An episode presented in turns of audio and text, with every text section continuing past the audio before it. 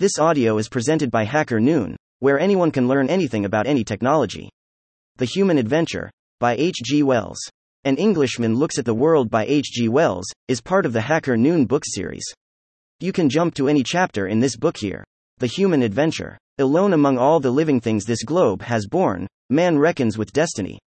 All other living things obey the forces that created them, and when the mood of the power changes, submit themselves passively to extinction. Man only looks upon those forces in the face, anticipates the exhaustion of nature's kindliness, seeks weapons to defend himself. Last of the children of Saturn, he escapes their general doom. He dispossesses his begetter of all possibility of replacement, and grasps the scepter of the world. Before man, the great and prevalent creatures followed one another processionally to extinction. The early monsters of the ancient seas, the clumsy amphibians struggling breathless to Thieland, the reptiles, the Theriomorpha and the dinosaurs, the bat-winged reptiles of the Mesozoic forests, the colossal grotesque first mammals, the giant sloths, the mastodons and mammoths. It is as if some idle dreamer molded them and broke them and cast them aside, until at last comes man and seizes the creative wrist that would wipe him out of being again. There is nothing else in all the world that so turns against the powers Thothave made it, unless it be man's follower fire. But fire is witless. A little stream, a changing breeze can stop it. Man circumvents. If fire were human, it would build boats across the rivers and outmaneuver the wind. It would lie in wait in sheltered places, smoldering, husbanding its fuel until the grass was yellow in the forest Sarah. But fire is a mere creature of man's. Our world before his coming knew nothing of it in any of its habitable places, never saw it except in the lightning flash or remotely on some volcanic coronet. Man burrowed it into the commerce of life, a shining, resentful slave, to hound off the startled beasts from his sleeping place and serve him like a dog. Suppose that some enduring intelligence watched through the ages the successions of life upon this planet, marked the spreading first of this species and then that, the conflicts, the adaptations, the predominances, the dyings away, and conceive how it would have witnessed this strange dramatic emergence of a rare great ape to manhood. To such a mind the creature would have seemed at first no more than one of several varieties of clambering frugivorous mammals, a little distinguished by a disposition to help his clumsy walking with a stake and reinforce his fist with a stone. The foreground of the picture would have been filled by the rhinoceros and mammoth, the great herds of ruminants, the saber-toothed lion and the big bears. Then presently the observer would have noted a peculiar increasing handiness about the obscurer type, an unwonted intelligence growing behind its eyes. He would have perceived a disposition in this creature no beast had shown before, a disposition to make itself independent of the conditions of climate and the chances of the seasons. Did shelter fail among the trees and rocks, this curious new thing began to make itself harbors of its own. Was food irregular, it multiplied food. It began to spread out from its original circumstances, fitting itself to novel needs, leaving the forests, invading the plains, following the watercourses upward and downward, presently carrying the smoke of its fires like a banner of conquest into wintry desolations in the high places of the earth. The first onset of man must have been comparatively slow, the first advances needed long ages. By small degrees it gathered pace. The stride from the scattered savagery of the earlier stone period to the first cities, historically a vast interval, would have seemed to that still watcher, measuring by the standards of astronomy and the rise and decline of races and genera and orders, a step almost abrupt.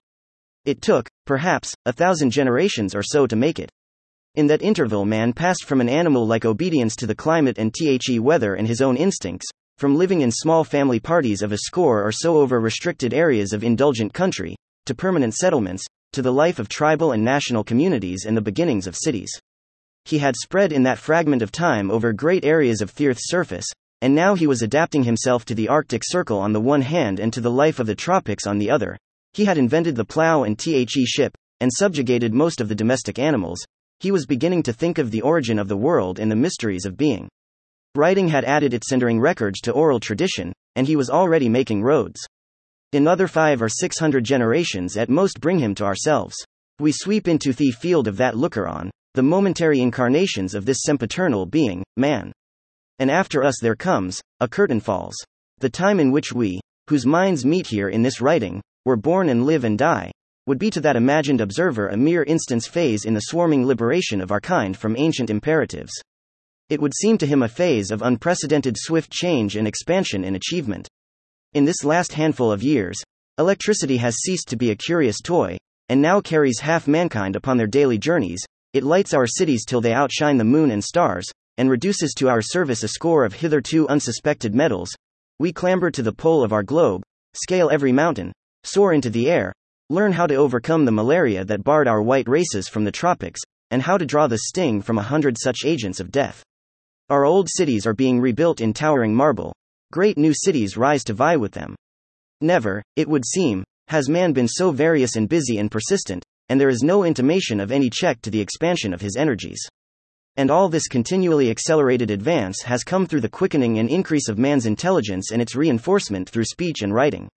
All this has come in spite of fierce instincts that make him the most combatant and destructive of animals, and in spite of the revenge nature has attempted time after time for his rebellion against her routines, in the form of strange diseases and nearly universal pestilences. All this has come as a necessary consequence of the first obscure gleaming of deliberate thought and reason through the veil of his animal being. To begin with, he did not know what he was doing. He sought his more immediate satisfaction and safety and security. He still apprehends imperfectly the change that comes upon him. The illusion of separation that makes animal life, that is to say, passionate competing and breeding and dying, possible. The blinkers nature has put upon us that we may clash against and sharpen one another, still darken our eyes. We live not life as yet, but in millions of separated lives, still unaware except in rare moods of illumination that we are more than those fellow beasts of ours who drop off from the tree of life and perish alone. It is only in the last 3,000 or 4,000 years, and through weak and tentative methods of expression, through clumsy cosmogonies and theologies, and with incalculable confusion and discoloration, that the human mind has felt its way towards its undying being in the race. Man still goes to war against himself, prepares fleets and armies and fortresses, like a sleepwalker who wounds himself, like some infatuated barbarian who hacks his own limbs with a knife. But he awakens. The nightmares of empire and racial conflict and war, the grotesques of trade jealousy and tariffs, the primordial dream stuff of lewdness and jealousy and cruelty, pale before the daylight which filters between his eyelids.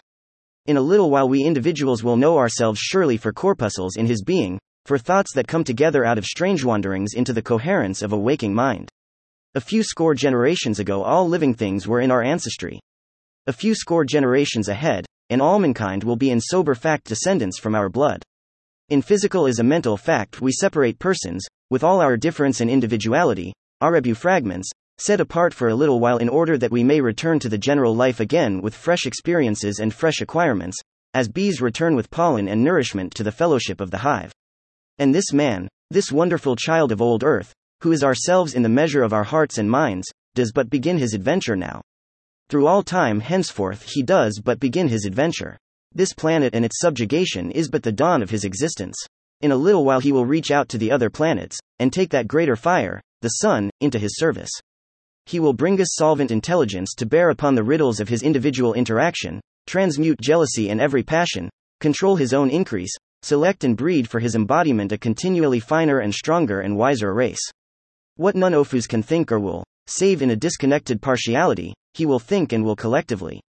Already some of us feel our merger with that greater life. There come moments when the thing shines out upon our thoughts. Sometimes in the dark sleepless solitudes of night, one ceases to be so and so, one ceases to bear a proper name, forgets one's quarrels and vanities, forgives and understands one's enemies and oneself, as one forgives and understands the quarrels of little children, knowing oneself indeed to be a being greater than one's personal accidents, knowing oneself for man on his planet, flying swiftly to unmeasured destinies through the starry stillnesses of space. About Hacker Noon book series, we bring you the most important technical, scientific, and insightful public domain books. This book is part of the public domain. H.G. Wells, 2004. An Englishman Looks at the World. Urbana, Illinois. Project Gutenberg. Retrieved October 2022. From https://www.gutenberg.org, files, 11502-11500 seconds h, 115028. HTM This ebook is for the use of anyone anywhere at no cost and with almost no restrictions whatsoever. You may copy it, give it away or reuse it under the terms of the Project Gutenberg license included with this ebook or online at www.gutenberg.org, located at https://www.gutenberg.org, policy, license, HTML. Thank you for listening to this Hacker Noon story, read by Artificial Intelligence. Visit hackernoon.com to read, write, learn and publish.